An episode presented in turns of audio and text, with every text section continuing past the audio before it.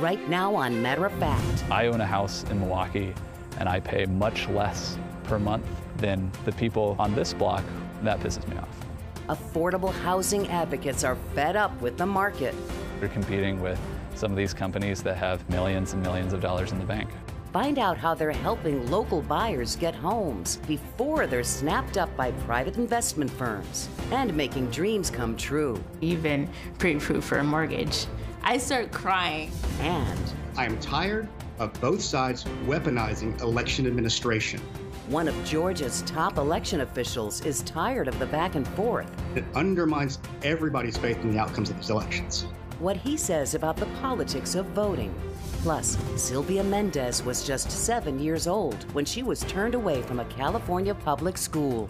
Don't you know we don't allow Mexicans in the school? Now in her 80s, Mendez reflects on how she paved the way for integrated schools.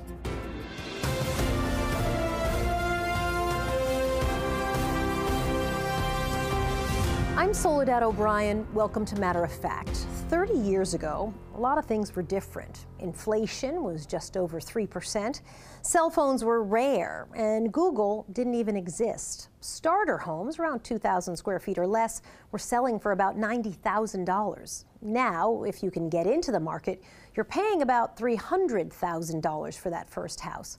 In Milwaukee, Wisconsin, owning a house is still relatively affordable. However, in recent years, first time buyers have faced another obstacle competition from real estate investment firms who often buy up blocks of homes in predominantly black neighborhoods before people even see a listing. Our correspondent Dan Lieberman traveled to Milwaukee to see how one innovative program is helping residents compete for the keys to their first homes. Is that okay? You want a straw? I'm the first homeowner in my family to get those keys in your hand. There's nothing like it. Milwaukee native Ray Johnson knows what a big deal it is to own this five bedroom house. It's huge. It's like the biggest table I've ever had in my life. Johnson works remotely as a tech writer and is raising 12 year old son, Elijah. He shared with me, you know, he feels peaceful.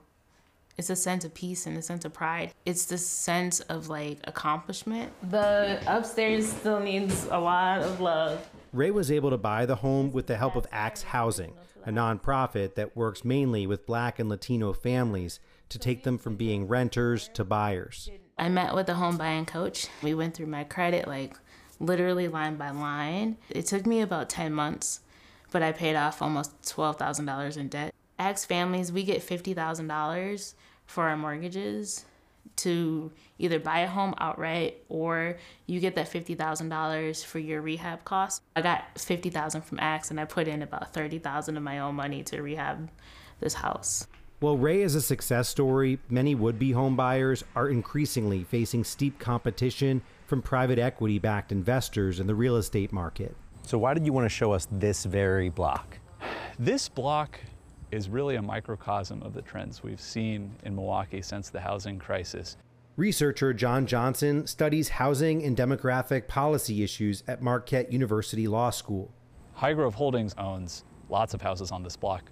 Out of state investors and private equity firms are buying up hundreds of homes in Milwaukee, often before they're advertised by real estate companies. These six houses, they bought them in one package deal for $520,000. Now, per property, it's not exorbitant, but because it was sold in a package like that, you don't even have the chance if you're somebody who just wants to buy a house to live in. Does it make you angry? What's happening here in the city? I own a house in Milwaukee and I pay much less per month than the people on this block who are probably quite a bit poorer than me are paying to rent housing that is quite inferior to mine. And that pisses me off. This is it, the first acquisition house. Dorothy York is ACTS Housing's real estate vice president. So this is a, your typical starter home. Right? To compete with private companies, her organization has raised millions from private donations. Now we are actually buying the houses. We're getting in there. We're making sure that we then turn those over for home ownership and making those homes affordable for the families we serve. The group plans to buy 100 homes in the next year, then sell them as affordable homes for families, well below market rate. By becoming a investor, by becoming an acquisition fund, are you basically creating an artificial market? I think what we're doing is leveling the playing field. For the low to moderate income families we serve, the rental market in Milwaukee, anyway, has gone up 16% over the last year. So it's just not a sustainable environment for people. When you buy your house, your mortgage payment is not going to go up typically. What about people who say, there's so many homes here, so many vacant homes that both can exist. You can have out of state investors and you can have affordable housing. Look, it's uh, important for any city to have investment, but the type of predatory investing that we're seeing where um, it's interfering with the natural, normal dynamics of home ownership in the city, that's different. Ray feels lucky to be paying a $600 a month mortgage, but wants more people to have the same opportunity. We want dollars to stay here in Milwaukee to make sure that people have what they need. It's all that's what equity is. What kind of long-term impact do you think that could have on your son? He'll see that it's possible as a black person to own a home, right? Because there's so many people who've been oppressed and locked out of the system, literally, that he'll see, okay, my mom did it, it's possible. In Milwaukee, I'm Dan Lieberman for Matter of Fact. We reached out to Highgrove Holdings, one of several firms buying homes in Milwaukee, and we asked them to comment on the impact of these equity backed purchases. Highgrove responded in a statement saying, in part, quote, as long term holders of property, not flippers, we have a vested interest in the neighborhoods we serve. End quote. They also said that the homes the company buys are, quote, constructive investments that positively impact Milwaukee by creating jobs and reinvesting in the community. End quote. Next, on Matter of Fact, this Georgia election official told Congress his state withstood pressure from President Trump to change the vote. Do you still worry that, that false allegations are going to hurt your party? I don't want to see any American think that their vote is being denied or dissuaded or hurt. How he'd change future elections. Let's make elections boring again. Plus, the Rappahannock tribe is rooted to this land. It's a really powerful place to be. I could feel the ancestors there with me. Meet the chief leading her nation forward to preserve what was always rightfully theirs.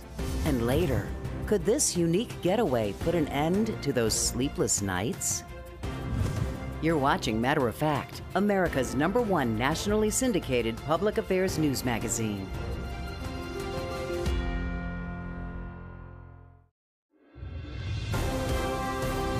This week, the Supreme Court heard the first of two high stakes cases involving voting rights and redistricting. The decisions on the cases won't come until next June, but there will be some changes at the polls in several states for the upcoming midterms. Georgia is one of six states to enact election interference laws. That's in reaction to the baseless claims of widespread voter fraud and repeated false claims that the 2020 presidential election was stolen. Several provisions are controversial. Gabriel Sterling is the Chief Operating Officer in the Office of the Georgia Secretary of State. It's nice to talk to you, sir. Thank you for your time. So, at the House hearings on January 6, you and the Secretary of State, Brad Raffensperger, testified that former President Trump said this quote, I want you to find 11,780 votes, which is one more than we have. What do you think needs to happen so there's not pressure like that exerted on people who are responsible for counting votes? Main issue you have to have is make sure that um, the American people elect people who follow their duty and follow their oath to the Constitution and the laws. That's what this office did. And the facts were that President lost, former president lost by 11,779 votes. If you look at the new Georgia law, what's different in this upcoming election under this new law? On absentee balloting, Georgia has been a no excuse absentee state since 2005. We, were, we continue to be that way. So we put in an absentee ballot request deadline. By setting it the previous Friday, they have an entire week of early voting and they have election day still to go. Another thing we did is we codified drop boxes. When the legislature came in, there was a discussion by some to outlaw them. They came to a compromise to say, we're going to keep them, and we're going to, for every 100,000 people, you'll have a drop box.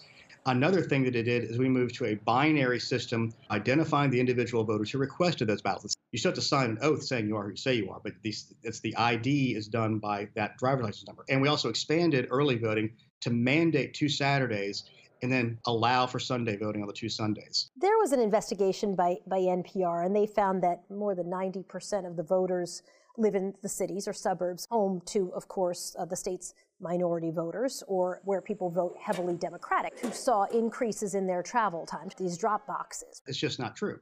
So trying to say somehow 90% of the people are affected by that is simply a way to skew what, the, what is being done here. It's really making it more fair for everybody evenly. I would say make it easier literally for everybody and give more options to voting. I would compare our access to any state in the union. We have more access than Michigan, New York, New Jersey, Delaware.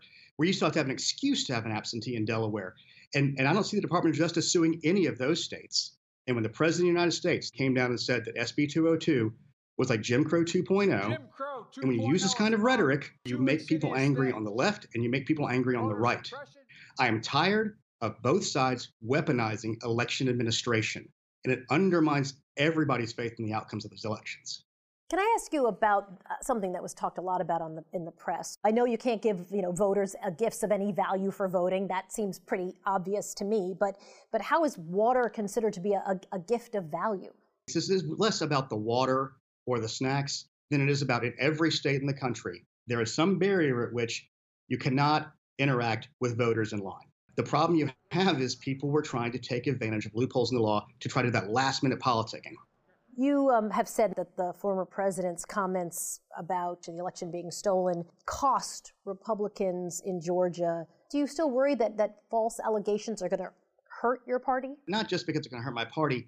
I don't want to see any American think that their vote is being denied or dissuaded or hurt. And that's true for both sides. I don't believe voter suppression is real, but I've seen people fear that. We also have a bunch of Republicans who have been told, don't trust these machines. So they keep on trying to find a different thing to be angry about and keep people spun up. We've got to get to a point where adults are in the room and we got to worry about the entire country and the long term health of the democracy itself. It's nice to talk to you, sir. Thank you for your time. Thank you, Soledad. Have a great day. Coming up on Matter of Fact. My name is Chief Anne Richardson. I'm of the Rappahannock tribe of Virginia, and I am a great grandmother. How a return of sacred land to her tribe is giving this Native American leader hope for future generations. Plus, oh my God, I see myself. Behind that smile is a woman who changed history. My name is Sylvia Mendez, daughter of Gonzalo and Felicitas Mendez. What happened when her parents went to court to integrate her California public school?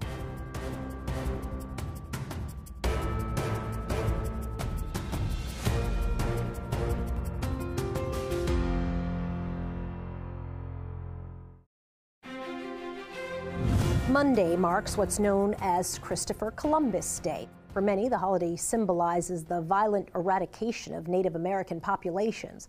Last year, President Joe Biden issued the first ever presidential proclamation of Indigenous Peoples Day, which is celebrated on Columbus Day. In Virginia, Indigenous Peoples Day is observed but is not an official state holiday yet. And now another step to repair relationships with tribes in that state. 465 acres of sacred land near the Rappahannock River is back in the hands of the Rappahannock tribe, a land give back made possible by groups like the Chesapeake Conservancy and Acres for America. Chief Anne Richardson describes what this means for her tribe and for future generations.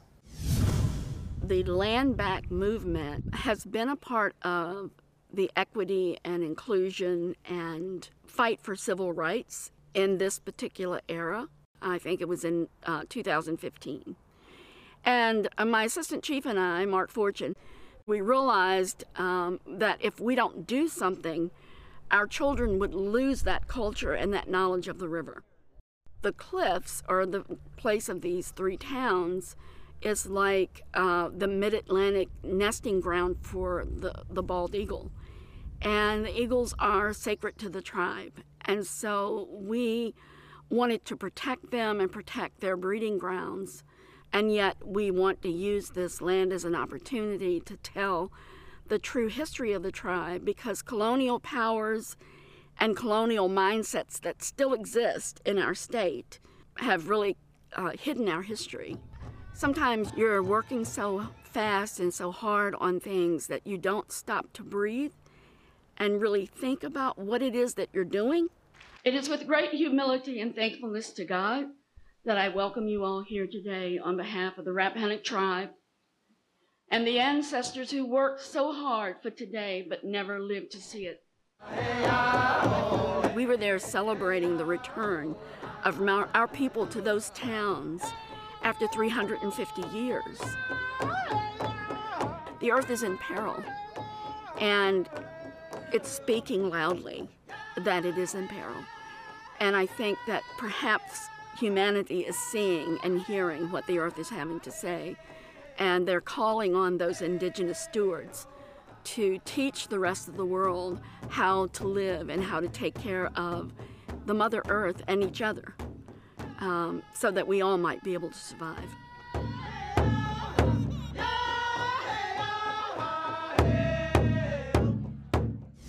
Next on Matter of Fact, in 1940s California, this little girl was turned away from her local public school. How her family's legal battle became a landmark case. Judge McCormick said, separate is not equal. The first time that had been spoken. And later, some advice for insomniacs. Could counting real sheep in a pasture be the cure? To stay up to date with Matter of Fact, sign up for our newsletter at matteroffact.tv.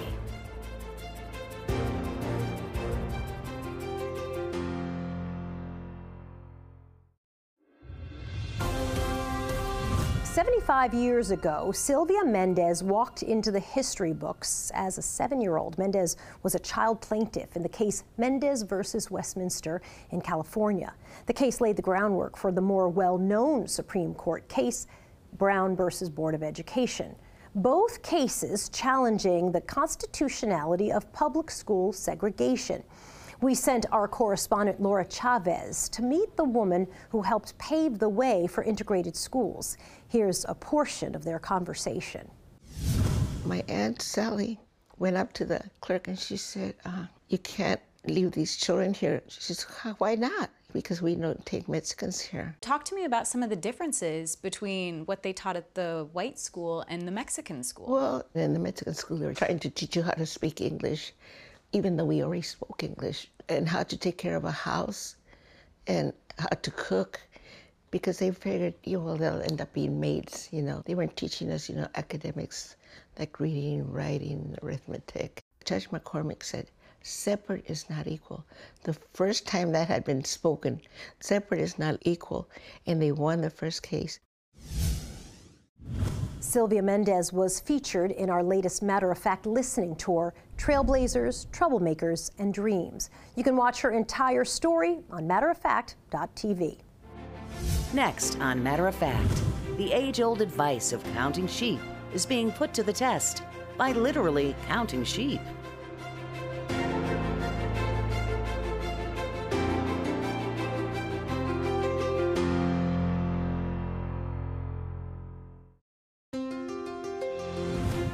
Finally, some advice for insomniacs. For generations, people have been told to count sheep if they have trouble falling asleep. The practice is believed to date back to medieval Britain when shepherds had to count their sheep every night before hitting the hay. Some think it's even older, from early Islamic culture.